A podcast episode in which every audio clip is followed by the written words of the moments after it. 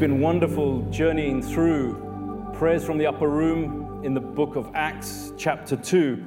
And the title of the message this evening is The Holy Spirit, it's God's gift for everyone. And isn't it wonderful that we serve a God that wants to empower, equip, and enable us, his children, so that we can go out into the highways and byways and be the hands and feet of Jesus where he calls us to be? Is anyone encouraged by that tonight? Yeah. Amen. And I want to read for us Acts 2 17 to 21, verses that you may be familiar with, but don't let that familiarity cause you to disengage tonight. In the last days, God says, I will pour out my spirit on all people. Your sons and daughters will prophesy, your young men will see visions, your old men will dream dreams. Even my servants, both men and women, I will pour out my spirit in those days, and they will prophesy. I will show wonders in the heavens above and signs on the earth below blood and fire and billows of smoke. The sun will be turned to darkness, the moon to blood, before the coming of the great and glorious day of the Lord. And everyone who calls on the name of the Lord will be saved. Amen? Amen. Do you know, in those four or five verses, the word will appears nine times. And I don't know about you, where you are in your walk with Jesus, but isn't it wonderful that we serve a God who guarantees? When he sends out his word, it never returns void. Every promise is yes and amen for those in Christ Jesus. And when God says he's going to do something, he does it. Amen? amen? We can take confidence from that. And what's beautiful for us is the promises that we read in the earlier parts of those uh, verses are plural. So we will see repeated expressions and manifestations of those dreams, of those visions, because God is pouring out His Spirit. And you know the best part? He pours it out on everyone, yeah. regardless of gender, regardless of race, regardless of class, regardless of educational status. It's open and accessible and available to everyone. The question tonight, friends, is do you want a fresh touch from the Holy Spirit? There is no distinction. These verses are potent and powerful for us to enjoy and embrace tonight. God has no favorites. Turn to your neighbor and say, God has no favorites. There is no distinction made between one group or another. We are all equal and valued in His sight. I could almost close the Bible and, and finish now because that's a word for someone. You're not inferior, you're not irrelevant, you're valued, you're loved, you are his son or his daughter in whom he loves and in whom he is well pleased. You are precious in the sight of God. Can you begin to acknowledge that and then move from acknowledgement to acceptance, move from acceptance to an appreciation for it? Why? The Spirit is for us. And we, as Pentecostals, need to re-establish our access to the Spirit of the living God simply by asking. Luke 11, verse 13 says, If you then, who are evil, know how to give good gifts to your children, how much more will your heavenly Father give the Holy Spirit to those who ask him? John 3 34, he gives the Spirit without measure. And so I want us to go on a cycle this evening. I want to start with point one openness. How open are you to the Holy Spirit? Before we all say, oh, yes, I'm completely open, ask yourself the question what are the restrictions? What are the bound- barriers, sorry, that are hampering and hindering the Holy Spirit having full access in your life? You know, the Holy Spirit is a gift. And if you want to receive the gift, you've got to be open. You can't receive a gift in the natural if your hand is not open and ready to receive it. The more open you are to the Holy Spirit, the more ready you are to move into the new season that God has for you individually and for us as a church. So I ask the question again how open are you to the Holy Spirit? Because our perception often precedes our reality. We think we're more open than we are until we have examples like Imam says uh, when she was sharing her testimony earlier. She didn't want to forgive. We might find ourselves in moments where the Holy Spirit empowers or encourages us to do something and we go, ah, not, not quite, not yet. And we remove the possibility of God working through us. Life as a Christian is a lot less complicated than we make it. The goal is simply to imitate Christ. He wants to empower and equip us for effective ministry, to live supernatural lives fueled by a supernatural God who empowers and equips us through the Holy Spirit. And that will continue until the good news of the gospel has reached every tribe, every tongue, every city, every nation, every continent, right across the face of the earth. I ask the question again how open are you? One of the ways to remain open is to be receptive and receive all that God has for you. Maybe you're a bit like me. Do you filter things? I'll do this, but not that or I'll do this to this point, but not the full of what God asks me to do. That's problematic because we are picking and choosing in our Christian walk what God asks us to do.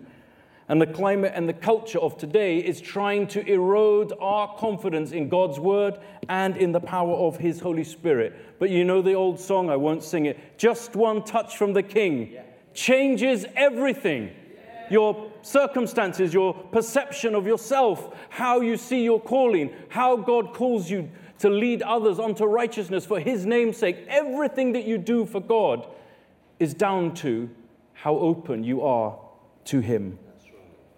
He rules and reigns in ways where your intellect and your information cannot. The Holy Spirit transcends, transcends culture, borders, political persuasions, everything. And I'm convinced that we are seeing a shift in the global body of Jesus Christ to the things of the Spirit once again. Amen? The Spirit is one. The Spirit is one. And we need to get in line with what God is doing. Because otherwise, we become jaded.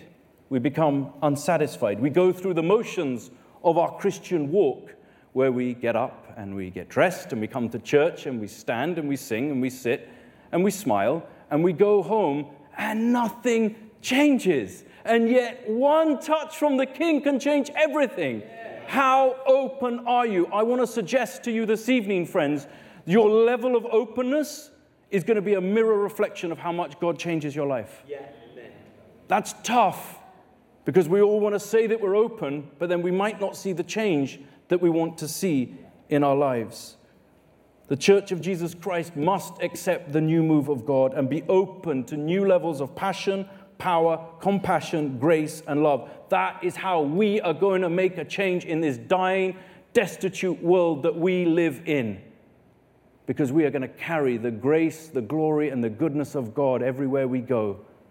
And so I ask the question again how open are you? Let's remove the barriers and the blockages that limit the fullness of God's power from being displayed and demonstrated in our lives. You know, when you live a radical life, people will be um, threatened by that maybe initially, but after a while, they are going to go, What has this person got that I don't have? How are they, in the midst of their storms and trials, still rejoicing, still worshiping their Lord and their Savior? And you know what you're doing? You're being an effective witness for Him.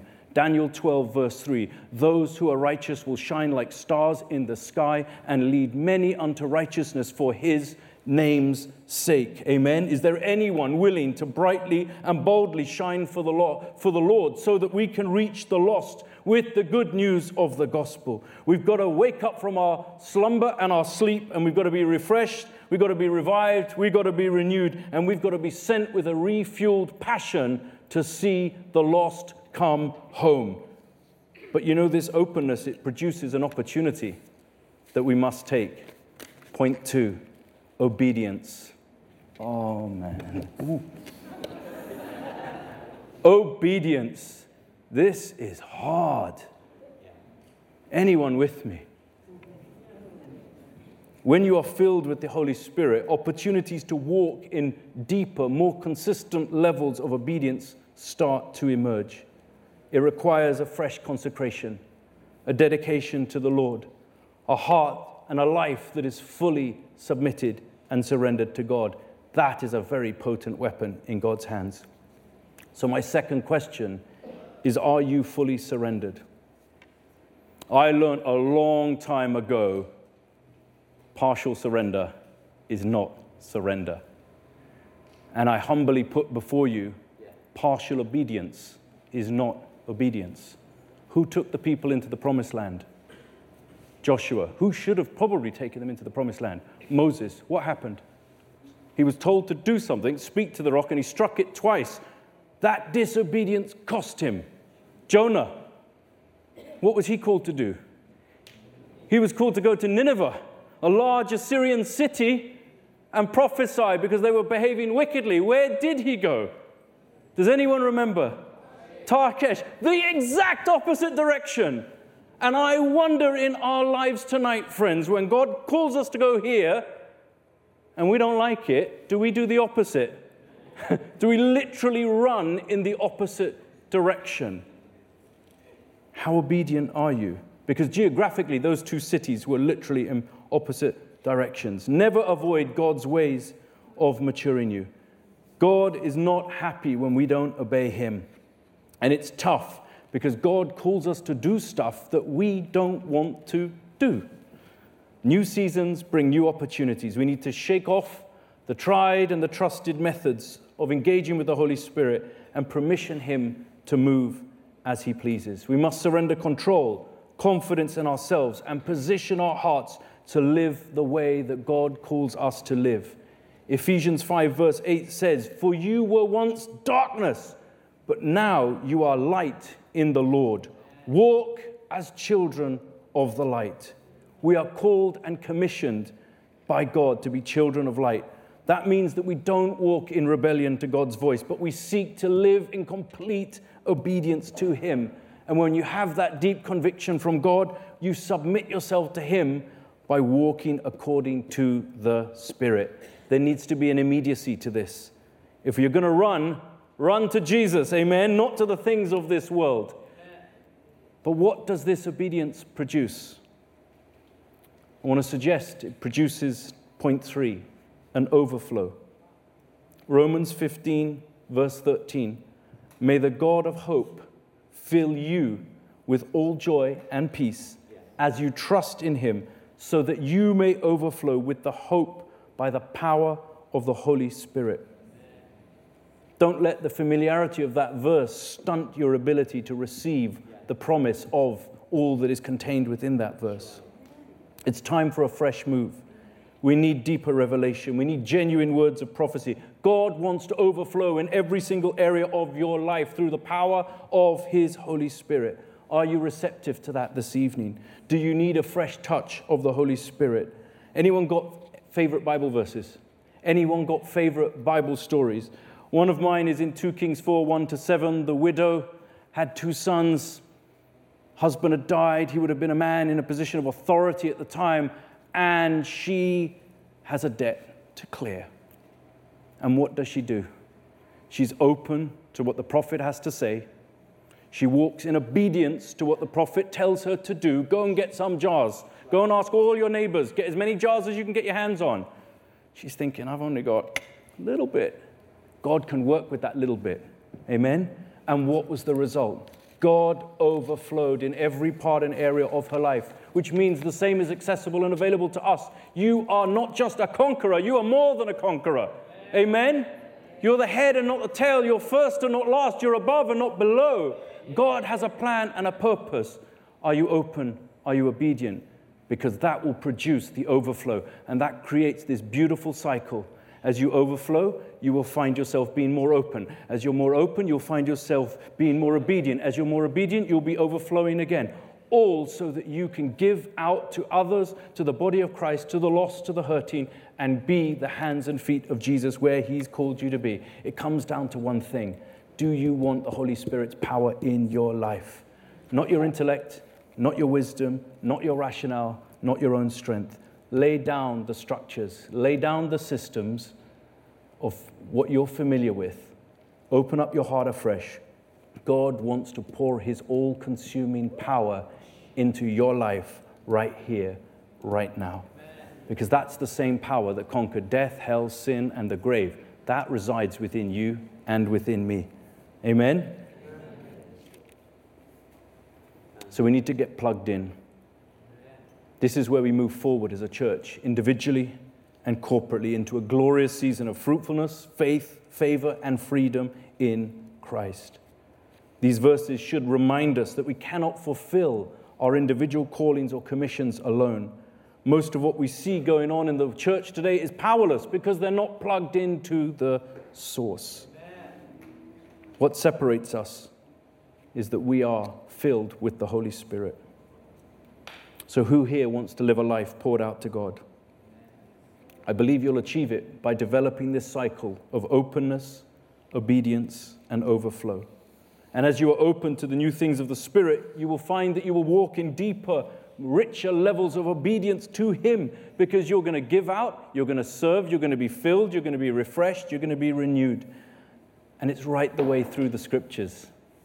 Isaiah 44, verse 3 For I will, there's that promise again, pour water on thirsty land, streams on the dry land.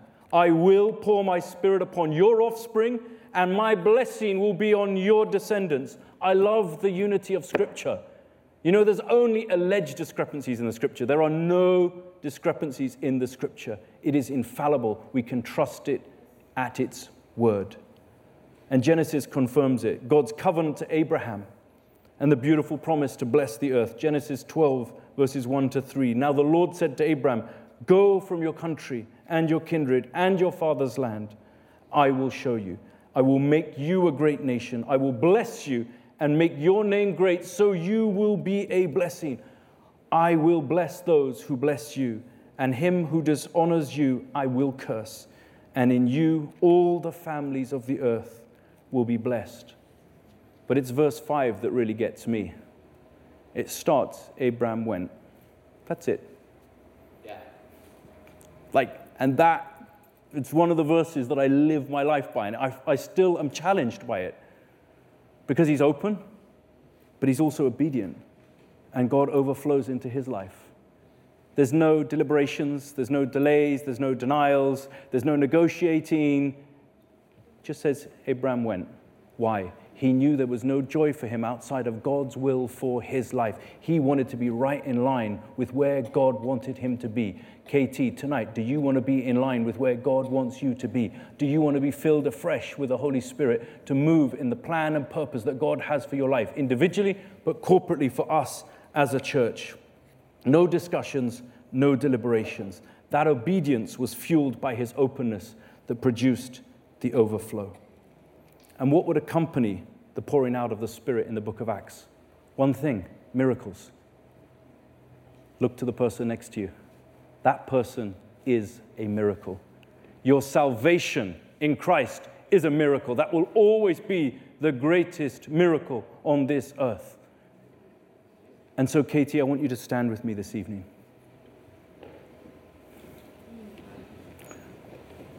And I want you right where you are to close your eyes. Don't worry about the person next to you. And I want to ask you a question Where are you on that cycle? Are you open fully or open on Sundays but closed during the rest of the week? And if you are open, how obedient are you to what the Holy Spirit calls you to do? Is it partial obedience? Is it obedience to what you think is your will? Or is it obedience that is complete and comprehensive to God's will? And if you have achieved those first two steps in that cycle, are you utilizing the overflow of all that God has given you to see the extension of His kingdom through your impact and through your influence? Where are you? Because I think we need to get into that river, that river of openness that produces that obedience, that produces that overflow. And all of it is for the glory, the goodness, and the grace of God to manifest through your heart, through your life, through your ministry. And I believe that God wants to call us to lay down some stuff tonight. Some of us, we're not open for the simple reason we've been hurt, we've been let down, we've been disappointed you need to come to the altar and lay that down. That is hampering and hindering your progress and your ministry in God. For some of us, we're, we think we're obedient. I know I thought I was. But it's partial obedience. You're Jonah. You're Moses. You're obedient to a point. Please understand me really respectfully. Partial obedience is essentially just disobedience. It only works if you are completely obedient. And so maybe tonight you need to come forward and say, you know what, I have been living in disobedience to God.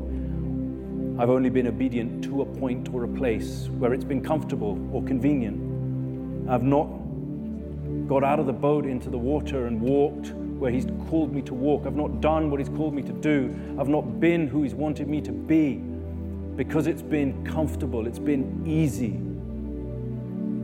And maybe you're struggling tonight to steward the overflow. You've stored it up for yourself. You're enjoying the benefits and the beauty of that.